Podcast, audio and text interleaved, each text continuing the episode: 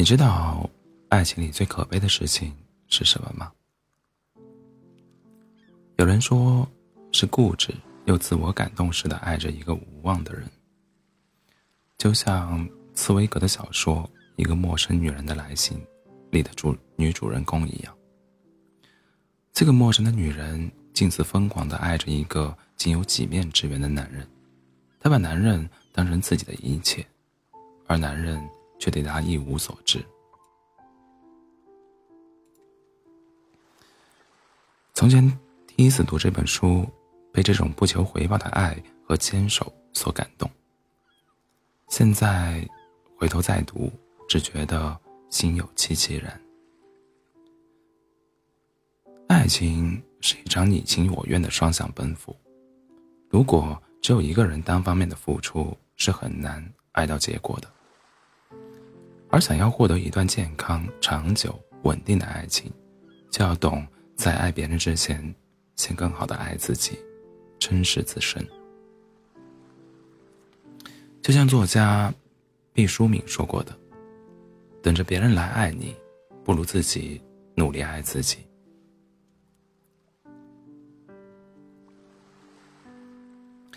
故事开始时，女主人公才十三岁，还是个孩子。父亲去世后，她和母亲相依为命，母女二人。住在一间连门牌都没有的简陋房间里。一天放学回家的时候，他发现对门搬来了新邻居。这个新新邻居就是作家阿先生。作家的出现仿佛一束光，照亮了这个十三岁小女孩原本暗淡的内心世界。尽管搬家那天，作家本人没有现身。但和他有关的一切，那些豪华的家具，封面包着软皮的精装书籍，沉稳严肃却不失礼貌的仆人，都让女孩为之震撼和感叹。他对这个新邻新邻居充满无数的好奇，而好奇便是喜欢的开始。他开始在脑海中凭想象勾勒作家的样貌。生活的重心也在不知不觉中往作家身上转移。他会躲在自家房门房门背后，透过门上的窥视孔，偷偷观察作家的一举一动。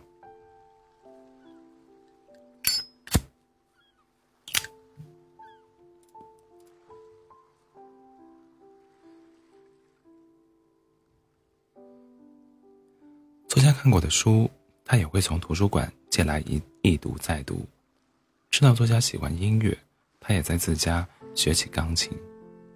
他也在家自学起钢琴，为了偶遇，为了偶遇时给作家留下一个好印象，他的衣服总是刷了又刷。穿旧了的那条旧校服罩裙上面打满补丁，为了不让作家因为这些补丁而看不起自己，每次跑上楼梯时，他都会用书包盖住裙子上。缝补过的地方，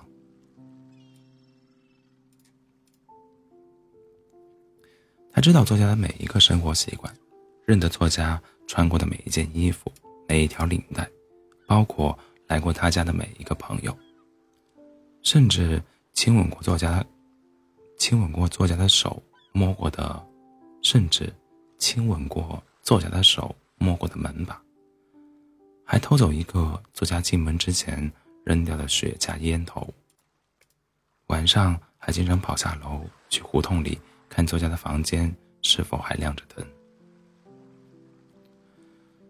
作家出门旅行时，他看见仆人把旅行袋提下楼，整颗心都仿佛停止了跳动一般，觉得活着没有一点意思。可自从第一次在楼道里见过一面，往后的日子里。作家几乎一次也没有正眼看过他。他所做的一切，作家都毫无察觉。不仅如此，作家还时不时带不同的女性友人回家，夜夜笙歌，压根儿看不见他的存存在。他的喜欢、犹豫、挣扎、痛苦、委屈，都只是他自己一个人的兵荒马乱。张爱玲曾说：“见了他，他变得很低很低，低到尘埃里。但他的心是欢喜的，从从尘埃里开出花来。然而，事实上，低到尘埃里的卑微和喜欢，却无法开出爱情的芬芳。没有希望的热情和执着，注定是竹篮打打水一场空。”毕竟，爱情是两个人的事，一个人的努力无法决定两个人的开始。这场飞蛾扑火般炽热的暗恋被突如其来的一个意外所中断。女孩的母亲有了新恋情，准备和新任丈夫离开维也纳，迁居因斯布鲁克，这意味着女孩也要离开。得知这个消息，女孩的第一反应是去找作家见他一面。她鼓起勇气按响作家的门铃，作家却不在家。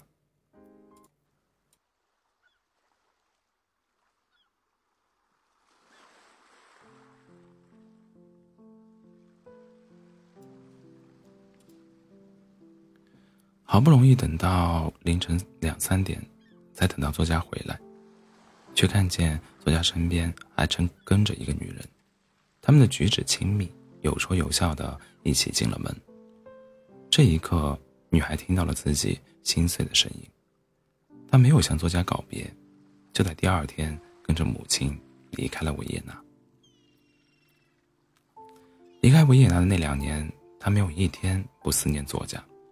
她买来作家写的书，反复阅读。甚至可以背诵出书中的每一行字。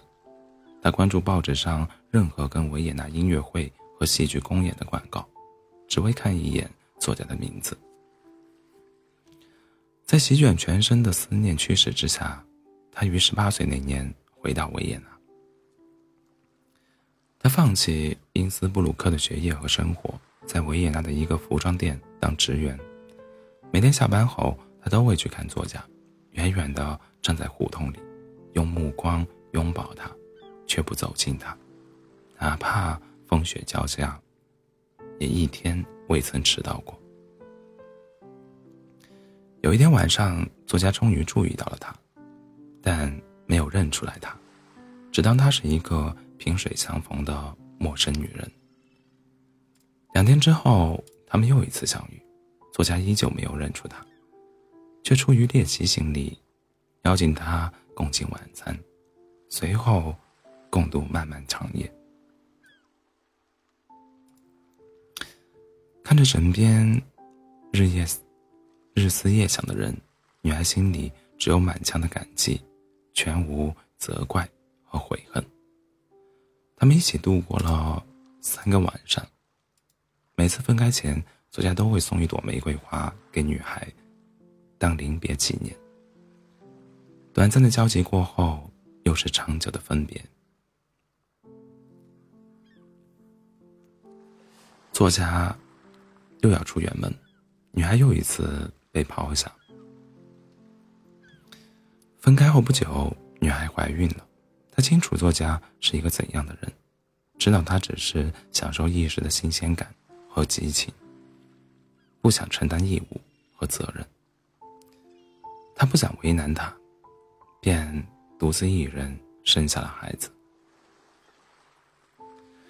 他早已在追逐作家的过程中迷失了自我，却不仅没有及时清醒抽身，反而任由自己越陷越深。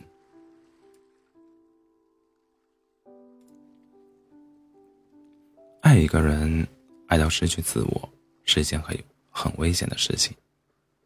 像这句话讲的，爱。并不是谁为谁牺牲，谁为谁牺牲，谁为谁做什么。一旦爱变成这样，这就不是爱。真正值得追求的爱情，应该是双方势均力敌、旗鼓相当的，而真正爱你的人，欣赏的也永远是你自由且独立的样子。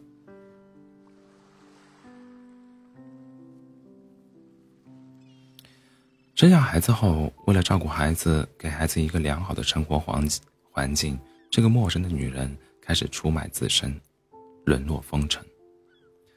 她每天和不同的男人来往，起初是她找别人，后来是别人上门找她，常年周旋于男人之间。其其中有个常客，是位帝国伯爵，也是个官夫，对他宠爱有加，向他求过几次婚，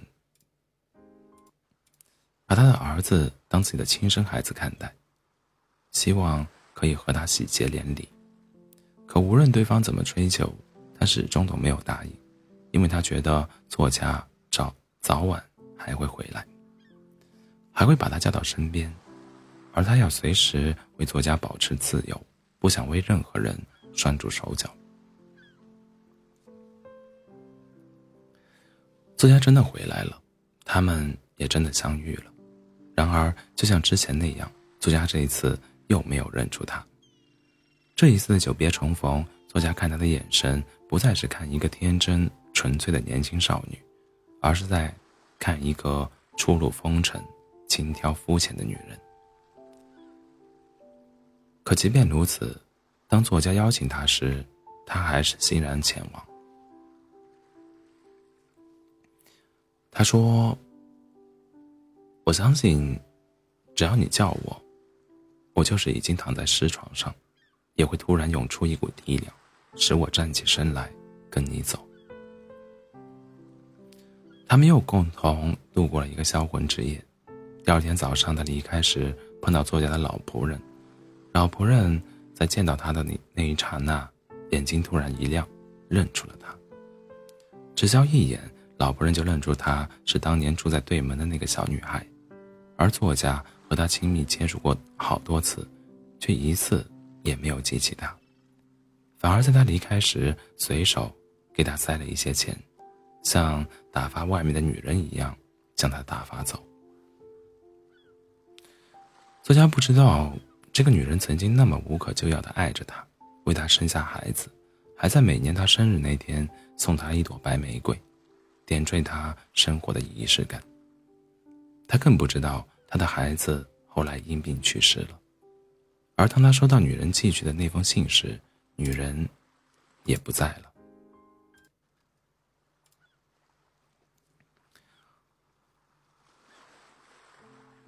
常言道：“喝酒喝七分醉，爱人爱七分醒，爱七分情。”可很多时候，很多人都是喝酒喝到吐，爱人爱到哭。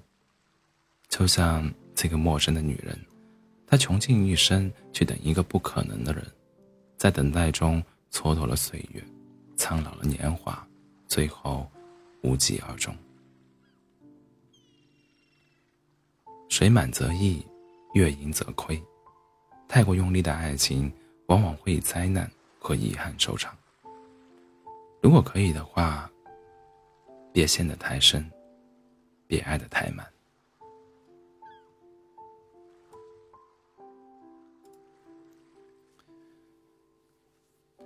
有的话说，别太爱一个人，他会变成你的习惯。当分别当分别来临，你失去的不是某个人，而是你的精神支柱。深以为然。人生最可悲的事情，不是不是爱而不得，而是因为爱一个不值得的人而辜负和伤害了自己。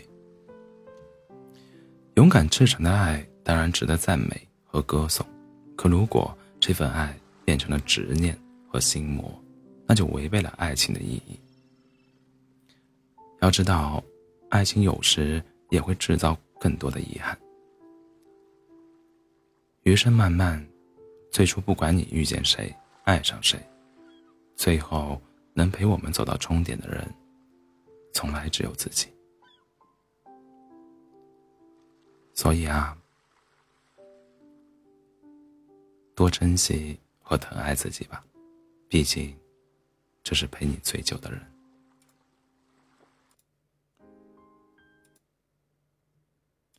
晚安，做好梦。